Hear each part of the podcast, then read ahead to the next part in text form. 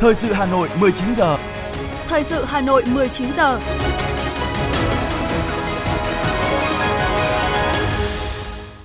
Lê Thông và Thúy Hằng xin được đồng hành cùng quý vị và các bạn trong chương trình thời sự tối nay, thứ ba ngày 22 tháng 11 năm 2022. Những nội dung chính sẽ được đề cập đến trong chương trình.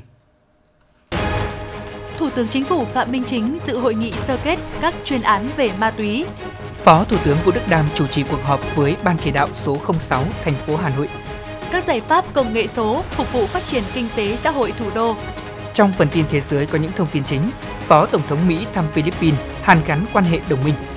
Bắc Kinh đối mặt với tình hình dịch nghiêm trọng nhất từ khi Covid-19 bùng phát. Sau đây là nội dung chi tiết. Thưa quý vị và các bạn, sáng nay, Thủ tướng Chính phủ Phạm Minh Chính dự hội nghị sơ kết các chuyên án về ma túy điển hình do Bộ Công an tổ chức và trao thư khen các tập thể cá nhân có thành tích xuất sắc trong công tác phòng chống ma túy. Tại hội nghị, thay mặt Chính phủ, Thủ tướng Chính phủ Phạm Minh Chính biểu dương và chúc mừng lực lượng cảnh sát điều tra tội phạm về ma túy đã đấu tranh thành công các chuyên án 322D, 822T, 922T và về những kết quả quan trọng đạt được, góp phần bảo vệ an ninh trật tự, an toàn xã hội, phục vụ có hiệu quả nhiệm vụ phát triển kinh tế, văn hóa xã hội và đối ngoại của đất nước, tô thắm truyền thống vẻ vang của lực lượng công an nhân dân Việt Nam anh hùng nói chung và lực lượng cảnh sát điều tra tội phạm về ma túy nói riêng, đồng thời chia sẻ với những khó khăn vất vả, sự hy sinh mất mát của các lực lượng đấu tranh với tội phạm về ma túy để tiếp tục tạo sự chuyển biến mạnh mẽ trong phòng chống tội phạm và tệ nạn ma túy, góp phần bảo đảm an ninh trật tự, an toàn xã hội, chủ động đấu tranh có hiệu quả, từng bước đẩy lùi các loại tội phạm, ứng phó kịp thời với mối đe dọa an ninh phi truyền thống. Thủ tướng đề nghị lực lượng công an nói chung và cảnh sát điều tra tội phạm về ma túy nói riêng tiếp tục làm tốt công tác tham mưu cấp ủy chính quyền để tăng cường sự lãnh đạo chỉ đạo, thực hiện hiệu quả các chỉ thị nghị quyết của Đảng, Quốc hội, Chính phủ và pháp luật, chiến lược chương trình về phòng chống ma túy, huy động sức mạnh tổng hợp của cả hệ thống chính trị và toàn dân tham gia công tác phòng chống ma túy, quán triệt quan điểm chỉ đạo của Bộ Chính trị, đó là không để Việt Nam là địa bàn trung chuyển ma túy quốc tế, nhất quán quan điểm không hợp pháp hóa các chất ma túy. Trong khuôn khổ chuyến thăm chính thức Campuchia và dự đại hội đồng IPA 43, sáng nay, Chủ tịch Quốc hội Vương Đình Huệ đã tiếp Phó tỉnh trưởng tỉnh Kampong Thom. Tại buổi làm việc, Phó tỉnh trưởng Kampong Thom bày tỏ vinh dự được đón Chủ tịch Quốc hội Vương Đình Huệ, báo cáo với Chủ tịch Quốc hội về tình hình phát triển kinh tế xã hội cùng kết quả hợp tác, đầu tư giữa tỉnh với các công ty thành viên thuộc Tập đoàn Cao su Việt Nam, Chủ tịch Quốc hội Vương Đình Huệ đánh giá cao và đề nghị tỉnh tiếp tục quan tâm hỗ trợ người dân Việt Nam và người gốc Việt sinh sống, làm ăn, ổn định, hợp pháp, đồng thời tạo điều kiện thuận lợi hơn cho các nhà đầu tư, doanh nghiệp Việt Nam hoạt động hiệu quả và lâu dài tại địa phương – Chủ tịch Quốc hội cũng mong muốn tỉnh tiếp tục quan tâm cải thiện môi trường đầu tư, tăng cường cải cách hành chính, hợp tác với địa phương Việt Nam, khai thác hiệu quả tiềm năng, thế mạnh riêng có, chú trọng làm tốt công tác giáo dục chính trị, tư tưởng đối với thế hệ trẻ. Thưa quý vị và các bạn, sáng nay tại thành phố Siem Reap, tỉnh Siem Reap, Vương quốc Campuchia, hội nghị hẹp Bộ trưởng Quốc phòng các nước ASEAN đã diễn ra dưới sự chủ trì của Đại tướng Tê Bách, Phó Thủ tướng Bộ trưởng Quốc phòng Campuchia, nước Chủ tịch ASEAN năm 2022. Tham dự hội nghị có Bộ trưởng Quốc phòng, lãnh đạo Bộ Quốc phòng các nước ASEAN và Tổng thư ký ASEAN Lim Chok Hoi. Đoàn đại biểu quân sự cấp cao Việt Nam do Đại tướng Phan Văn Giang, Ủy viên Bộ Chính trị, Phó Bí thư Quân ủy Trung ương, Bộ trưởng Bộ Quốc phòng làm trưởng đoàn tham dự hội nghị. Phát biểu tại hội nghị, Bộ trưởng Phan Văn Giang chia sẻ và nhấn mạnh hai vấn đề. Trước hết, việc duy trì và bảo đảm môi trường hòa bình, an ninh, ổn định khu vực – trong đó có khu vực Biển Đông là quan tâm và lợi ích chung của các nước. ASEAN cần kiên định và nhất quán về lập trường nguyên tắc của ASEAN trong vấn đề về Biển Đông, thúc đẩy thực hiện đầy đủ, hiệu quả tuyên bố về ứng xử của các bên ở Biển Đông DOC, nỗ lực xây dựng bộ quy tắc ứng xử ở Biển Đông COC hiệu quả thực chất, xử lý những vấn đề trên tinh thần hòa bình, hữu nghị, hợp tác, phát triển và tuân thủ luật pháp quốc tế, trong đó có Công ước Liên Hợp Quốc về luật biển UNCLOS 1982.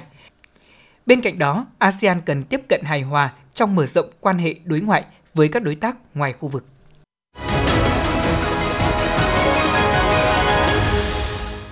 Thưa quý vị và các bạn, sáng nay, Phó Thủ tướng Vũ Đức Đam chủ trì cuộc họp với Ban chỉ đạo 06 thành phố Hà Nội về tình hình triển khai thí điểm đối với hai thủ tục hành chính liên thông và thí điểm số hóa, đồng bộ, chia sẻ dữ liệu về đất đai, xây dựng, thuế, y tế, an sinh xã hội và dân cư trên địa bàn thành phố Hà Nội. Cùng dự có Trung tướng Nguyễn Duy Ngọc, Ủy viên Trung ương Đảng, Thứ trưởng Bộ Công an. Đại biểu Hà Nội có Phó Chủ tịch Thường trực Ủy ban nhân dân thành phố Lê Hồng Sơn.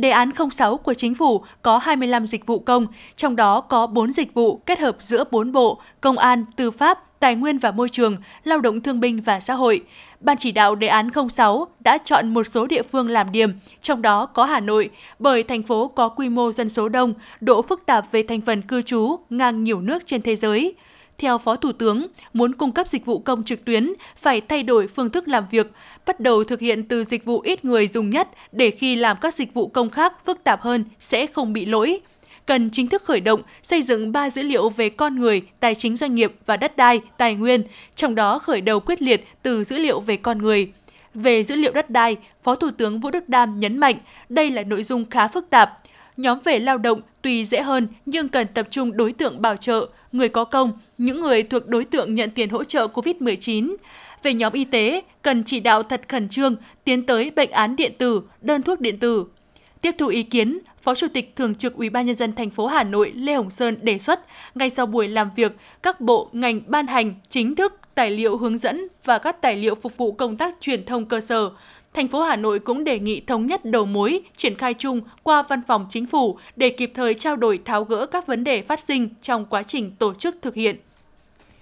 Thưa quý vị và các bạn, tiếp tục chương trình hội nghị lần thứ 10 Ban chấp hành Đảng bộ thành phố Hà Nội khóa 17, nhiệm kỳ 2020-2025. Hôm nay các đại biểu làm việc theo 4 tổ thảo luận sâu về các dự thảo tờ trình, đề án và kế hoạch công tác đã được công bố vào ngày 21 tháng 11. Chủ trì hội nghị có Ủy viên Bộ Chính trị, Bí thư Thành ủy, Trưởng đoàn đại biểu Quốc hội thành phố Đinh Tiến Dũng, Ủy viên Trung ương Đảng, Phó Bí thư Thành ủy, Chủ tịch Ủy ban nhân dân thành phố Trần Sĩ Thanh,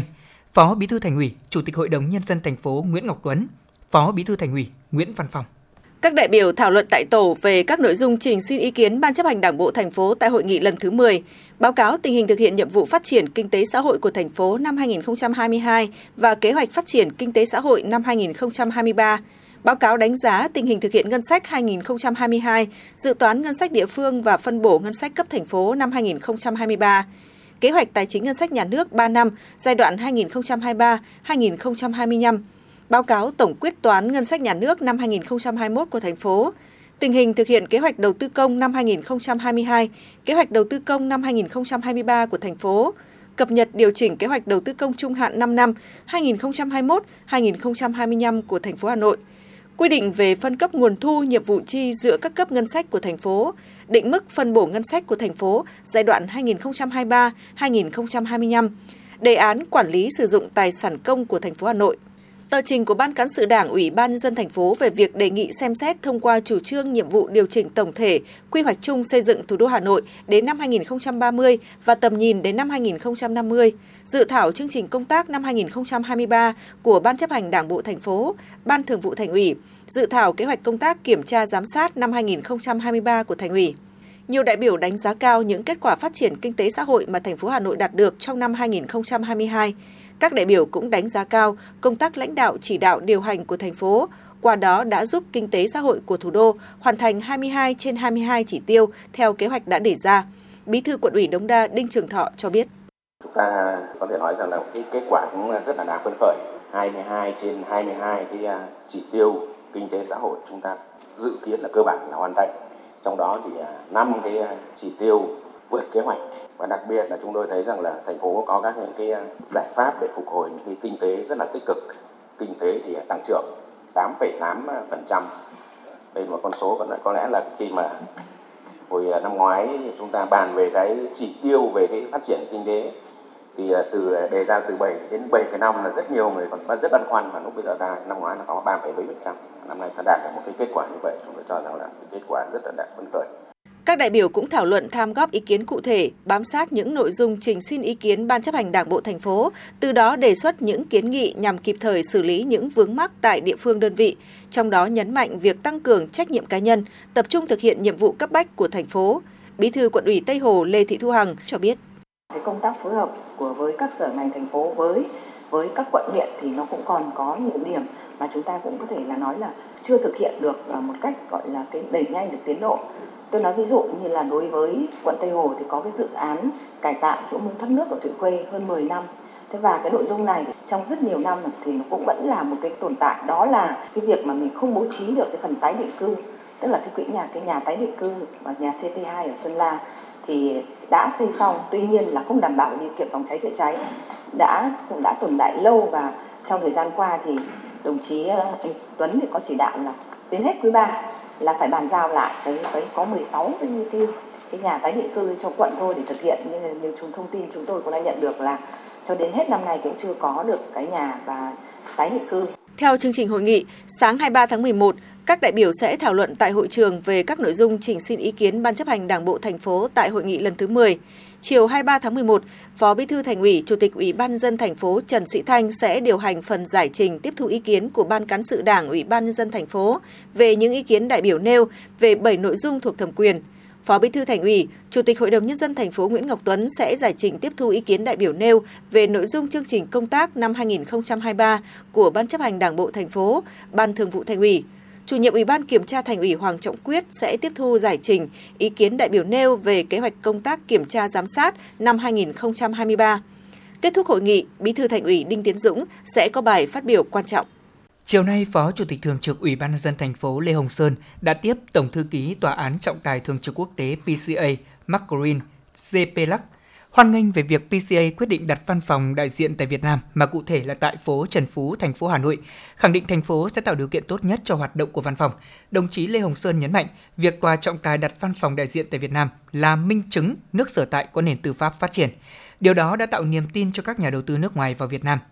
cho biết hiện doanh nghiệp Việt đã mở rộng hoạt động ra nhiều thị trường quốc tế. Đồng chí Lê Hồng Sơn mong muốn hợp tác cùng với PCA trong việc hỗ trợ doanh nghiệp Việt, đặc biệt là trong lĩnh vực về sở hữu trí tuệ. Tổng thư ký Tòa trọng tài thường trực đánh giá cao việc Việt Nam nói chung và thủ đô Hà Nội nói riêng ủng hộ việc mở văn phòng đại diện của PCA, thể hiện cam kết mạnh mẽ, trách nhiệm của Việt Nam trong thúc đẩy thực thi pháp luật quốc tế. Ngài Tổng thư ký khẳng định PCA sẽ tiếp tục đẩy mạnh hợp tác và hỗ trợ các ưu tiên của Việt Nam và Hà Nội, nhất là việc đào tạo đội ngũ chuyên gia pháp lý quốc tế. Sáng nay, Ủy ban Đoàn kết Công giáo thành phố trang trọng khai mạc Đại hội đại biểu người Công giáo thủ đô xây dựng và bảo vệ Tổ quốc lần thứ 8, nhiệm kỳ năm 2022 đến năm 2027. Linh mục Giêsu Trần Xuân Mạnh, Chủ tịch Ủy ban Đoàn kết Công giáo Việt Nam, Chủ tịch Ủy ban Mặt trận Tổ quốc thành phố Nguyễn Lan Hương tham dự ghi nhận biểu dương tinh thần tiên phong gương mẫu của đồng bào công giáo, sống tốt đời đẹp đạo, Chủ tịch Ủy ban Mặt trận Tổ quốc thành phố Nguyễn Lan Hương khẳng định, thành phố luôn tạo điều kiện thuận lợi để các tôn giáo hoạt động đúng pháp luật, góp phần phát triển kinh tế xã hội – Đồng thời, đề nghị Ủy ban Đoàn kết Công giáo thành phố trong nhiệm kỳ mới tiếp tục đổi mới nội dung phương thức hoạt động, làm tốt vai trò tập hợp đoàn kết đồng bào công giáo, đoàn kết lương giáo, tham gia có hiệu quả các phong trào thi đua, các cuộc vận động, xây dựng nếp sống văn hóa, niềm tin chân chính và sống đạo theo tinh thần phúc âm, Đại hội đã hiệp thương, suy cử 72 vị tham gia Ủy ban Đoàn kết Công giáo thành phố Hà Nội nhiệm kỳ mới. Linh mục Dương Phú Oanh tiếp tục được đại hội tín nhiệm, suy cử làm Chủ tịch Ủy ban Đoàn kết Công giáo thành phố lần thứ 8.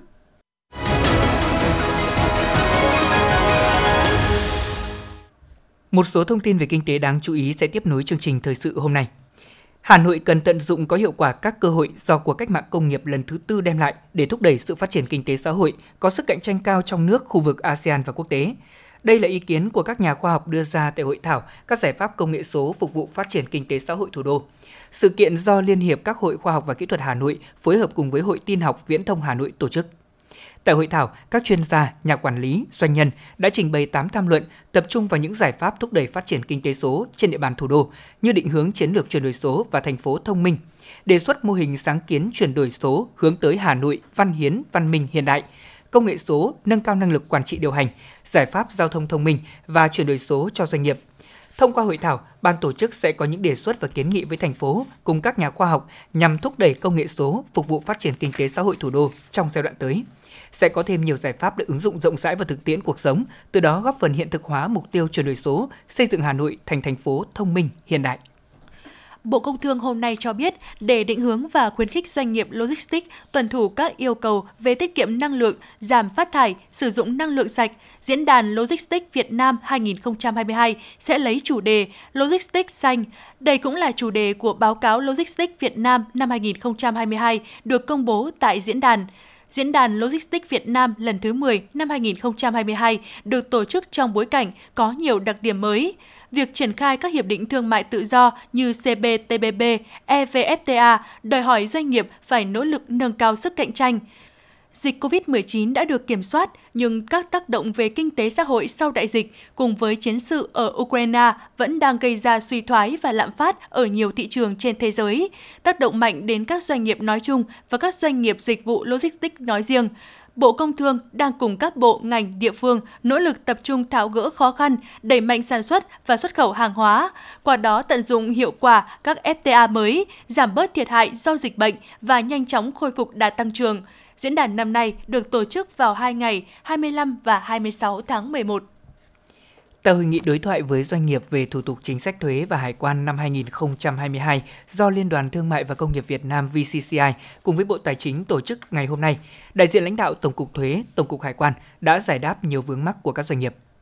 Sau 2 năm ảnh hưởng bởi dịch bệnh, chương trình đối thoại năm nay được tổ chức theo hình thức trực tiếp tại Hà Nội và thành phố Hồ Chí Minh, đánh dấu năm thứ 17 chương trình đối thoại giữa Bộ Tài chính với cộng đồng doanh nghiệp nhằm tháo gỡ những khó khăn vướng mắc phát sinh trong quá trình vận hành các cơ chế quản lý của nhà nước đối với ngành thuế, hải quan hoặc phát sinh từ thực tiễn kinh doanh của doanh nghiệp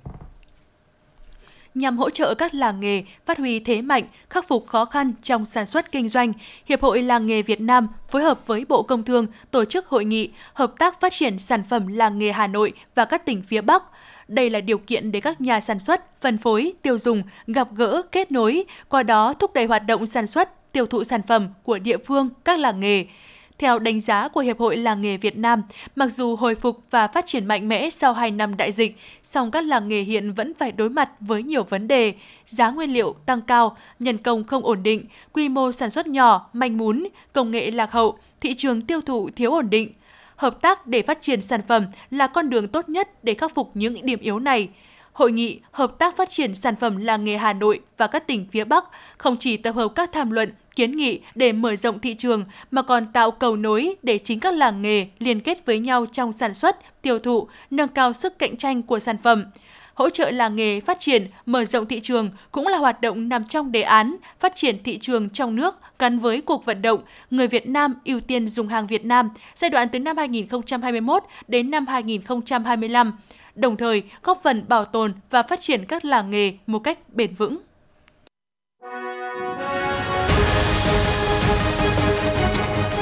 Thời sự Hà Nội, nhanh, chính xác, tương tác cao. Thời sự Hà Nội, nhanh, chính xác, tương tác cao.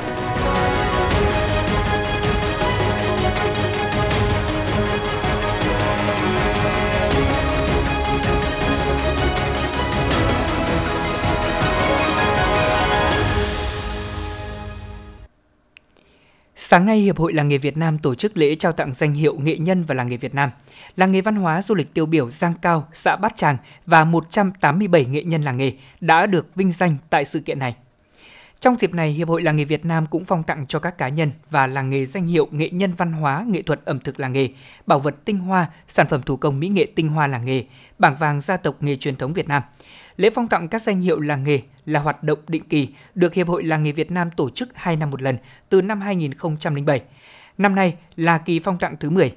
Đây cũng là nguồn lực quan trọng, là cơ sở để xét tặng các danh hiệu cao quý tiếp theo. 76% nghệ nhân làng nghề được Hiệp hội vinh danh, nghệ nhân làng nghề Việt Nam được Chủ tịch nước phong tặng danh hiệu nghệ nhân ưu tú, nghệ nhân nhân dân – Hoạt động tôn vinh làng nghề và nghệ nhân không chỉ là sự ghi nhận, động viên và khích lệ các nghệ nhân tiếp tục trao dồi và cống hiến cho sự nghiệp mà còn tích cực góp phần trong việc bảo tồn, xây dựng, phát triển các làng nghề truyền thống.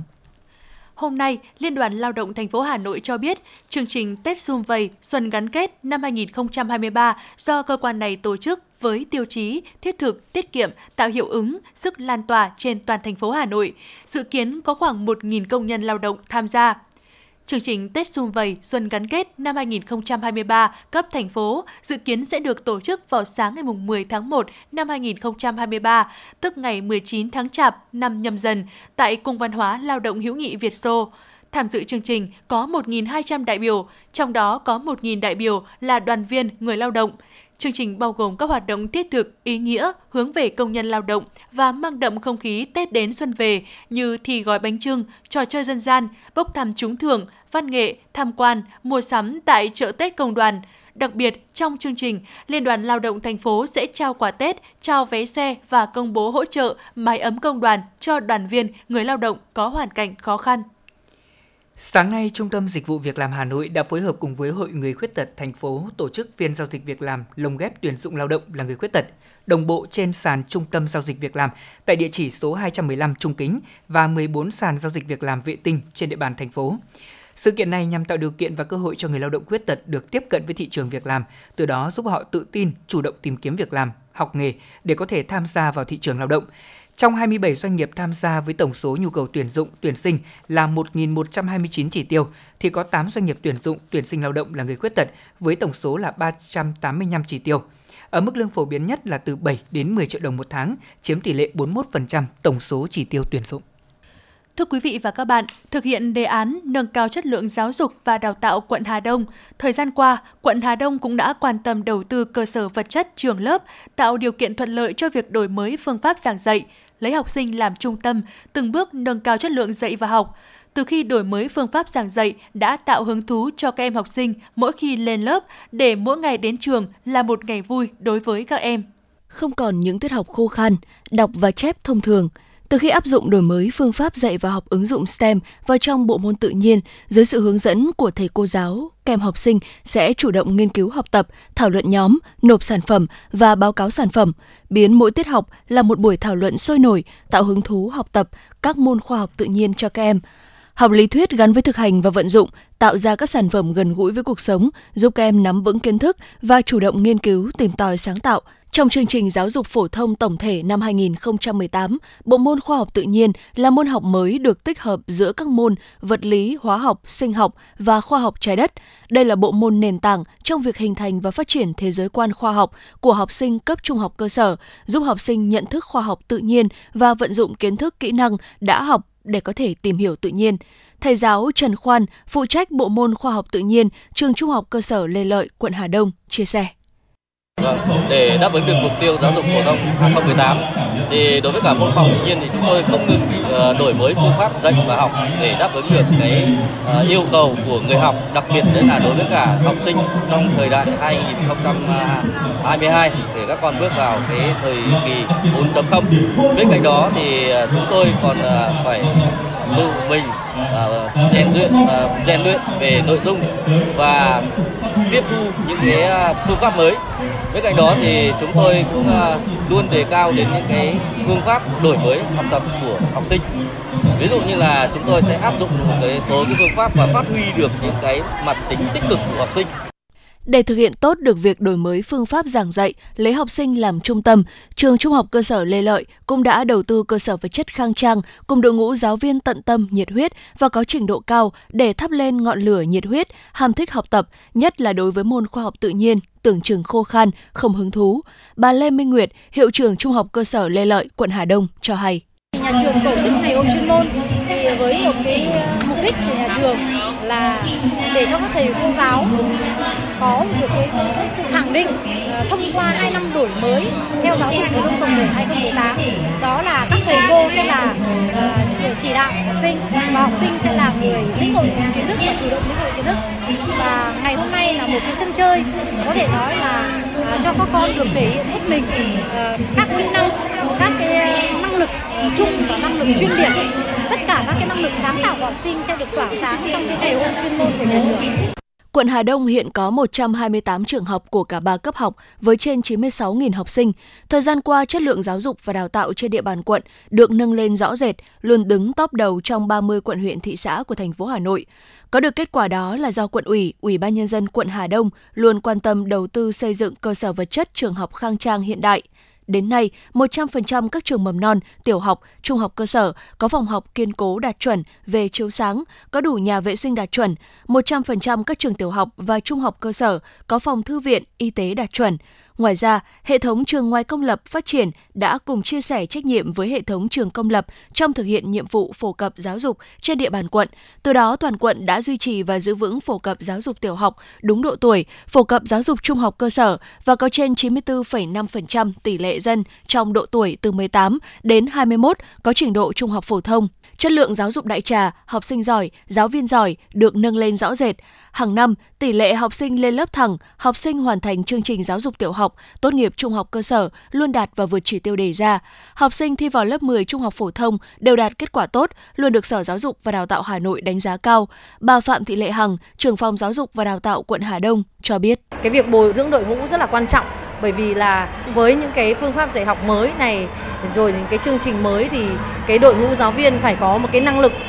thích ứng với cái ờ, chương trình giáo dục phổ thông. Nên là chúng tôi cũng đã chú trọng hai cái vấn đề lớn nhất. Ngoài ra thì chúng tôi rất là quan tâm tới các cái phong trào cũng như là cái ờ, giáo dục học sinh toàn diện trong các nhà trường để học sinh bên cạnh những học những kiến thức ờ, về tri thức thì các em phải được phát triển toàn diện về thể lực cũng như là À, các cái kỹ năng sống về à, phát triển đạo đức trong thời gian tới, quận ủy, ủy ban nhân dân quận Hà Đông sẽ tiếp tục chỉ đạo ngành giáo dục và đào tạo quận đổi mới, nâng cao chất lượng dạy và học, giữ vững và duy trì kết quả chất lượng phổ cập giáo dục mầm non cho trẻ 5 tuổi, phổ cập giáo dục tiểu học đúng độ tuổi và phổ cập trung học cơ sở, đồng thời nâng cao chất lượng giáo dục toàn diện, trong đó quan tâm giáo dục đại trà và chất lượng học sinh giỏi các cấp. Phòng giáo dục và đào tạo quận cũng sẽ chủ động tham mưu cho quận ủy, ủy ban nhân dân quận triển khai thực hiện có hiệu quả đề án quy hoạch mạng lưới trường học quận Hà Đông, trong đó chú trọng đầu tư xây dựng các điểm trường chính đủ điều kiện, tách các trường có quy mô lớn, đẩy mạnh thực hiện xã hội hóa giáo dục, tăng cường huy động các nguồn lực phát triển giáo dục.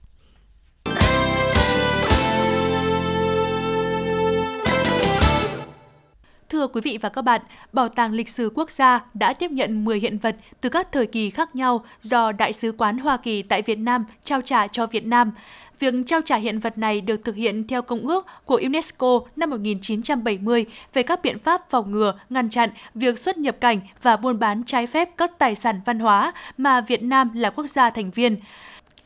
Xét về giá trị và quy mô, bộ sưu tập này không được đánh giá là lớn. Tuy nhiên, việc Hoa Kỳ trao trả cổ vật cho Việt Nam lại có ý nghĩa rất lớn, mở ra những khía cạnh mới trong nỗ lực hồi hương cổ vật. Phản ánh của phóng viên Như Hoa. Theo đó, năm 2013, trong cuộc điều tra tại bang Indiana, Cục Điều tra Liên bang Hoa Kỳ FBI đã phát hiện công dân Donald Miller hiện đã qua đời, tự xưng là nhà từ thiện và nhà khảo cổ nghiệp sư, đã lưu giữ sưu tập lớn cổ vật và hài cốt của gần 500 người Mỹ bản địa và người nước ngoài. Năm 2014 thì FBI đã thu hồi hơn 7.000 đồ vật hiện vật mà Donald Miller sau đó từ bỏ quyền sở hữu với các đồ vật này, hợp tác với FBI mong muốn các đồ vật được trả lại cho chủ sở hữu hợp pháp. Ngày 27 tháng 2 năm 2019, FBI công bố thông cáo báo chí trên website của FBI, tuyên bố mong muốn trao trả các tác phẩm nghệ thuật bị đánh cắp về với cộng đồng mà chúng thuộc về, đồng thời kêu gọi các chính phủ nước ngoài liên hệ và cử chuyên gia giám định liên hệ với FBI. Sau khi tiếp nhận thông tin, Đại sứ quán Việt Nam tại Hoa Kỳ đã gửi Bộ Văn hóa, Thể thao và Du lịch thông báo về việc FBI đề nghị trao trả một số cổ vật được xác định là có nguồn gốc Việt Nam. Ngày 6 tháng 5 năm 2022, Cục Hợp tác Quốc tế, Bộ Văn hóa, Thể thao và Du lịch đã gửi văn bản đến Đại sứ quán Việt Nam tại Hoa Kỳ và các cơ quan có liên quan khẳng định việc Bộ Văn hóa, Thể thao Du lịch tiếp nhận số cổ vật trên là đúng quy định theo Điều 45 Luật Di sản Văn hóa và giao Bảo tàng Lịch sử Quốc gia tiếp nhận số cổ vật trên qua đường ngoại giao và lưu giữ, quản lý theo quy định. Ngày 4 tháng 10 năm 2022, tại vụ châu Mỹ Bộ Ngoại giao, đại diện Bảo tàng Lịch sử Quốc gia cùng thành viên Hội đồng Giám định Cổ vật của Bộ Văn hóa Thể thao Du lịch đã xem xét và giám định hiện vật và nhận bàn giao tổng số 10 hiện vật trên từ vụ châu Mỹ Bộ Ngoại giao, bao gồm một diều đá hậu kỳ đá mới, 4 hiện vật trong đó có 3 diều đồng, một nồi gốm văn hóa Đông Sơn, ba tượng cá sấu đá thế kỷ 1, 2, hai tàu đồng thế kỷ 17, 18. Phát biểu tại lễ trao hiện vật, Giám đốc Bảo tàng Lịch sử Quốc gia Nguyễn Văn Đoàn khẳng định đây là hoạt động hết sức ý nghĩa khi chúng tôi đang hướng đến kỷ niệm Ngày Di sản Văn hóa Việt Nam. Đồng thời, để bảo tàng với chức năng nhiệm vụ của mình tiếp tục có cơ hội sưu tầm, bổ sung thêm sưu tập hiện vật, hoàn thiện đầy đủ hơn và thực hiện tốt việc bảo tồn, phát huy di sản văn hóa của dân tộc. Đây là một cái hoạt động hết sức là ý nghĩa khi mà Việt Nam chúng tôi đang hướng tới kỷ niệm Ngày Di sản Văn hóa Việt Nam 23 tháng 11 và đồng thời cũng là một cái việc làm hết sức là ý nghĩa để bảo tàng lịch sử gia chúng tôi với cái chức năng nhiệm vụ của mình sẽ tiếp tục có những cái cơ hội để sưu tầm để bổ sung thêm những cái sưu tập hiện vật để hoàn thiện hơn đầy đủ hơn. Để trên cơ sở đó thì chúng tôi thực hiện cái nhiệm vụ là bảo tồn và phát huy cái giá trị uh, lịch sử văn hóa của các bộ sưu tập. Thông qua đó thì khẳng định cái nền lịch, lịch sử lâu đời của Việt Nam cũng như cái nền văn hóa Việt Nam tiên tiến đậm đà bản sắc dân tộc. Ờ, chúng tôi sẽ ờ, có trách nhiệm để mà bảo tồn và lưu giữ và đặc biệt là phát huy những cái giá trị mà các hiện vật hôm nay các bạn đã trao tặng cho bảo tàng chúng tôi. Và chúng tôi rất mong muốn và hy vọng rằng trong cái thời gian tới đây sẽ tiếp tục nhận được cái sự hợp tác, cái sự chia sẻ của các bạn để chúng tôi tiếp tục đón nhận được những cái hiện vật của Việt Nam hiện nay đang còn khuyết thiếu. Phó Giám đốc Bảo tàng Lịch sử Quốc gia Nguyễn Thị Thu Hoan cho biết đây là sưu tập thứ hai mà bảo tàng tiếp nhận từ nước ngoài. Điều này thể hiện sự nỗ lực và vượt qua những khó khăn khi nước ta chưa có quy định cơ chế rõ ràng để hồi hương cổ vật. Dưới góc độ khác, khi cổ vật về tới Việt Nam, về đến bảo tàng, không chỉ bổ sung cho sưu tập hiện vật của bảo tàng mà còn mở ra cánh cửa sưu tập các hiện vật ý nghĩa trong nước rất cần sưu tầm, bổ sung để có những trưng bày phong phú, hấp dẫn hơn, phản ánh đúng giá trị văn hóa Việt Nam. Thì đây là một bộ sưu tập thực ra nó cũng không là phải là lớn hay là số lượng nhiều nhưng mà nó cũng đầy đủ được các cái giai đoạn à, lịch sử à, Việt Nam. Chúng ta nhận được những cái sưu tập nào cũng là quý quý giá cho bảo tàng để bổ sung vào cho những cái uh, sưu tập hiện vật cũng đang một là đang còn khuyết trống, hai nữa là có thể nó phong phú hơn để chúng ta thấy được cái giá trị của cái văn hóa uh, lịch sử Việt Nam. Được biết, bên cạnh hỗ trợ phòng chống tội phạm liên quốc gia trong lĩnh vực văn hóa và nghệ thuật, chính phủ Hoa Kỳ cũng hỗ trợ các quốc gia khác trong lĩnh vực văn hóa, tài trợ bảo tồn văn hóa. Một trong những chương trình lớn nhất là Quỹ Bảo tồn Văn hóa của Đại sứ Hoa Kỳ. Tới nay, Hoa Kỳ đã hỗ trợ hơn 1,2 triệu đô la Mỹ tại Việt Nam để hỗ trợ bảo tồn cổ vật và di sản quốc gia. Đã có 16 dự án được thực hiện ở Việt Nam.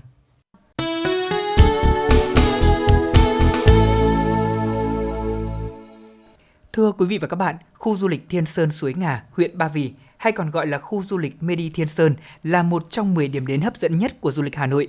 Đến đây thì du khách được tận hưởng khung cảnh thiên nhiên hùng vĩ, thư giãn trong bầu không khí trong lành, là nơi trải nghiệm lý tưởng cuối tuần, mang lại cảm giác tự do, phóng khoáng.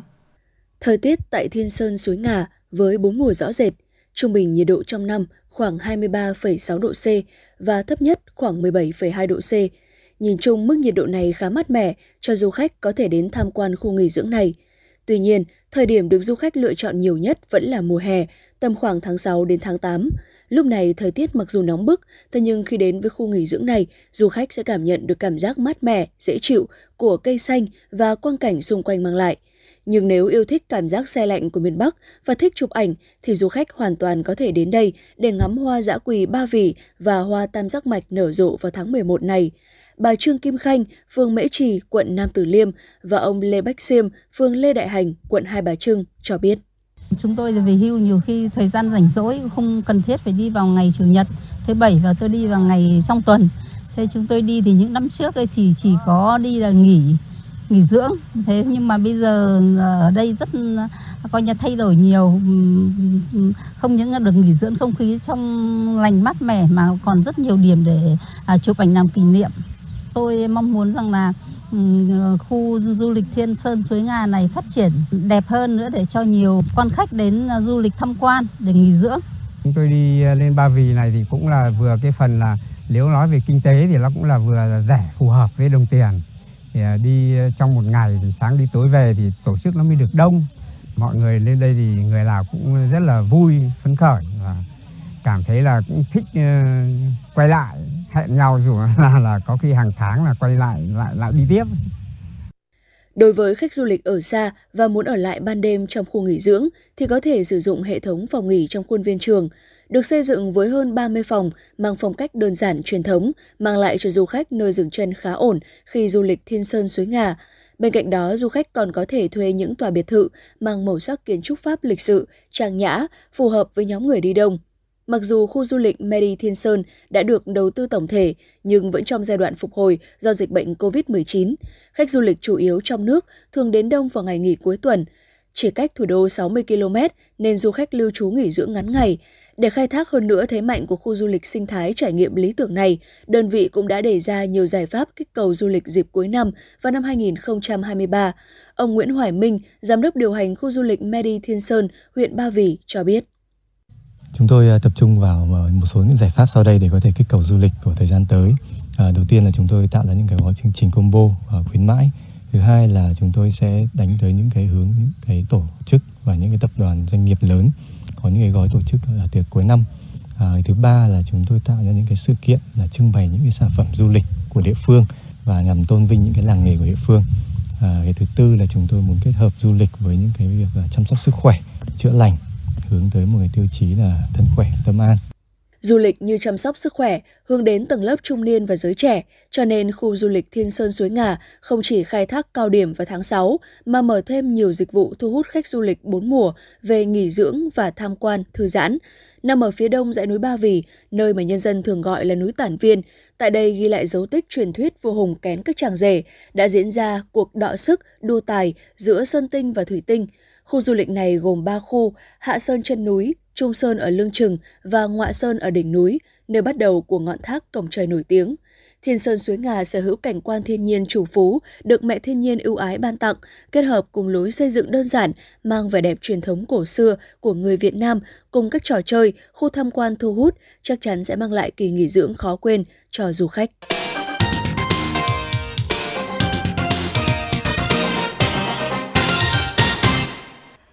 Quý vị và các bạn, sau 5 năm rơi vào tình trạng lạnh nhạt, quan hệ Mỹ-Philippines đang có dấu hiệu nồng ấm trở lại. Với chính quyền mới ở Philippines, việc nước này quay lại quỹ đạo đồng minh với Mỹ ra sao đang là vấn đề được dư luận quan tâm. Tiếp nối chuỗi hoạt động ngoại giao của giới chức Mỹ tại khu vực Đông Nam Á, Phó Tổng thống Mỹ Kamala Harris đang có chuyến thăm Philippines. Đây là chuyến thăm thứ hai của bà Harris đến châu Á trong 3 tháng và diễn ra chỉ sau chuyến đi kéo dài một tuần của Tổng thống Joe Biden tới khu vực này. Cả hai chuyến đi đều được thực hiện nhằm củng cố khả năng phòng thủ và liên minh của Mỹ. Ukraine đang đón đợt tuyết rơi đầu tiên trong mùa đông năm nay. Nhiều khu vực nhiệt độ giảm sâu tới âm 2 độ C và tuyết phủ dày. Thời tiết khắc nghiệt tới mức chính phủ của nước này được cho là đang cân nhắc sơ tán thủ đô Kiev để bảo vệ tính mạng cho người dân, vì hệ thống sưởi ấm của thành phố hiện không được đảm bảo. Các nhà phân tích cũng cho biết, việc Nga rút quân khỏi Kherson là một chiến lược có tính toán bởi lợi thế trong chiến sự mùa đông sẽ dành cho bên phòng thủ. Việc di chuyển các phương tiện lớn, xe tăng, pháo hạng nặng cho các cuộc tấn công trở nên khó khăn vì mưa cũng như tuyết và bùn. Bộ Tư lệnh Ấn Độ Dương, Thái Bình Dương thông báo lực lượng không gian nước này sẽ thành lập một bộ chỉ huy thành phần mới ở khu vực Ấn Độ Dương, Thái Bình Dương. Đây là động thái được cho là nhằm củng cố năng lực phòng thủ của Mỹ trước các mối đe dọa tên lửa đạn đạo, chủ yếu từ Trung Quốc và Triều Tiên. Văn phòng Tổng thống Colombia cho biết chính phủ của nước này và nhóm vũ trang quân đội giải phóng quốc gia đã chính thức nối lại tiến trình đối thoại tại thủ đô Caracas của Venezuela sau gần 4 năm bị gián đoạn. Hai bên nhất trí cho rằng là việc nối lại đàm phán đáp ứng mong mỏi lớn của nhân dân, xã hội và đất nước Colombia về một tiến trình hòa bình, xây dựng nền dân chủ toàn diện các nhà lập pháp của Liên minh châu Âu đã cảnh báo Ủy ban điều hành của khối này về việc cấp hàng tỷ euro cho Hungary, đồng thời cho rằng Thủ tướng Viktor Orbán đang làm ảnh hưởng lên các chuẩn mực dân chủ của EU. Thủ tướng Orbán trước đó đã có những xung đột gay gắt với EU về các quy tắc dân chủ khi nhà lãnh đạo Hungary thắt chặt các hạn chế đối với các tổ chức phi chính phủ, phương tiện truyền thông và thẩm phán, đồng thời ra những đạo luật được cho là không phù hợp, vi phạm quyền đối với người di cư và người đồng tính. Liên Hợp Quốc đã kêu gọi các quốc gia ở khu vực Tây Phi phối hợp hành động quân sự và thực hiện tốt việc quản trị để có thể loại bỏ những hiểm họa của chủ nghĩa bạo lực cực đoan và khủng bố trong khu vực này. Phó đại diện đặc biệt của Văn phòng Liên Hợp Quốc tại Tây Phi và vùng Sahel, bà Giovannia Bia đưa ra lời kêu gọi trên khi phát biểu khai mạc phiên họp cấp bộ trưởng của sáng kiến Accra diễn ra tại thủ đô Accra của Ghana. Nga không có kế hoạch cung cấp dầu mỏ hoặc các sản phẩm từ dầu mỏ cho các nước áp dụng giá trần đối với mặt hàng này của Nga. Thay vào đó, Moscow sẽ xem xét lại nguồn cung cho các đối tác định hướng thị trường hoặc cắt giảm sản lượng. Phó Thủ tướng Nga Alexander Novak đã đưa ra tuyên bố trên khi phát biểu với báo giới gần đây. Ông cũng cảnh báo rằng việc áp đặt giá trần đối với hàng hóa năng lượng cũng như chính trị hóa ngành năng lượng có thể dẫn đến tình trạng thiếu hụt và các vấn đề về nguồn cung. Tòa án cạnh tranh và bảo vệ người tiêu dùng Ba Lan đã tuyên bố hủy bỏ quyết định trước đó của cơ quan cạnh tranh và bảo vệ người tiêu dùng Ba Lan về việc xử phạt công ty Gazprom của Nga và 5 công ty khác của phương Tây chịu trách nhiệm xây dựng đường ống dẫn khí đốt dòng chảy phương Bắc 2. Cơ quan cạnh tranh bảo vệ người tiêu dùng Ba Lan đã tỏ ra bất ngờ trước phán quyết của Tòa án cạnh tranh và bảo vệ người tiêu dùng Ba Lan về việc bác bỏ hình thức xử phạt. Áp lực chống dịch đang đè nặng lên nhiều tỉnh thành ở Trung Quốc, trong đó có thủ đô Bắc Kinh, sau khi nước này nới lỏng các biện pháp kiểm soát dịch. Cũng giống như nhiều địa phương, số ca COVID-19 ở Bắc Kinh tăng mạnh những ngày qua. Số liệu vừa công bố sáng nay cho thấy, thành phố này đã báo cáo tổng cộng 1.438 trường hợp dương tính trong cộng đồng một ngày trước đó, trong đó có tới 207 người được phát hiện bên ngoài khu cách ly. Ngày hôm nay, các lực lượng cứu hộ vẫn khẩn trương tìm kiếm những người đang mất tích dưới đống đổ nát sau trận động đất mạnh xảy ra một ngày trước đó tại tỉnh Tây Java, cách thủ đô Jakarta khoảng 75 km. Cơ quan giảm nhẹ thiên tai của Indonesia xác nhận còn ít nhất là 25 người vẫn bị vùi dưới đống đổ nát tại các tòa nhà bị sập trong trận động đất này. Tuy nhiên thì công tác tìm kiếm cứu nạn hiện nay gặp nhiều khó khăn do các tuyến giao thông bị chia cắt cũng như mất điện tại các khu vực bị ảnh hưởng, phần lớn là ở vùng nông thôn và vùng núi.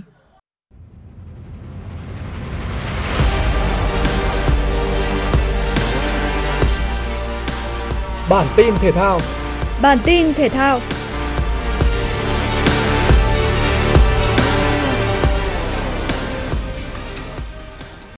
Đội tuyển Anh vừa có màn giao quân ấn tượng tại World Cup 2022 với chiến thắng 6-2 trước đối thủ Iran. Điều này giúp Tam Sư lập nên một loạt kỷ lục quốc gia tại World Cup. Theo con số thống kê, đây là màn giao quân ấn tượng nhất của tuyển Anh trong lịch sử tham dự ngày hội bóng đá lớn nhất hành tinh. Bên cạnh đó, đây cũng là lần đầu tiên tuyển Anh chứng kiến hai cầu thủ lứa tuổi U21 ghi bàn trong một trận đấu tại World Cup. Riêng Marcus Rashford đã có màn trình diễn ấn tượng khi chỉ mất 39 giây để ghi bàn sau khi vào sân. Về phần mình, huấn luyện viên Gareth Southgate có chiến thắng thứ 9 khi dẫn dắt đội tuyển quốc gia tại những giải đấu lớn như Euro hay World Cup. Đây là thành tích tốt nhất đối với một huấn luyện viên người Anh khi dẫn dắt Tam Sư. Tuy nhiên, sau cuộc đối đầu với Iran, thủ quân của Tam Sư đang khiến nhiều người hâm mộ hết sức lo lắng vì bị đau sau một pha va chạm trên sân. Anh gặp vấn đề với bàn chân và mắt cá sau một pha vào bóng bằng gầm giày của cầu thủ bên phía đối phương ở khoảng thời gian đầu hiệp 2. Sau đó, Harry Kane có thể tiếp tục thi đấu, nhưng để đảm bảo lực lượng, huấn luyện viên Gareth Southgate đã thay tiền đạo mũi nhọn ra. Đáng ngại hơn, những hình ảnh sau trận đấu cho thấy Harry Kane phải băng bó mắt cá khi cùng cả đội ra xe buýt rời sân. Một số nguồn tin nước Anh cho biết rằng tình hình của Harry Kane sẽ được đánh giá và công bố trong khoảng 48 giờ tới. Tuy nhiên, ở thời điểm hiện tại, đội tuyển Anh đang tỏ ra lạc quan với trường hợp của thủ quân Tam Sư.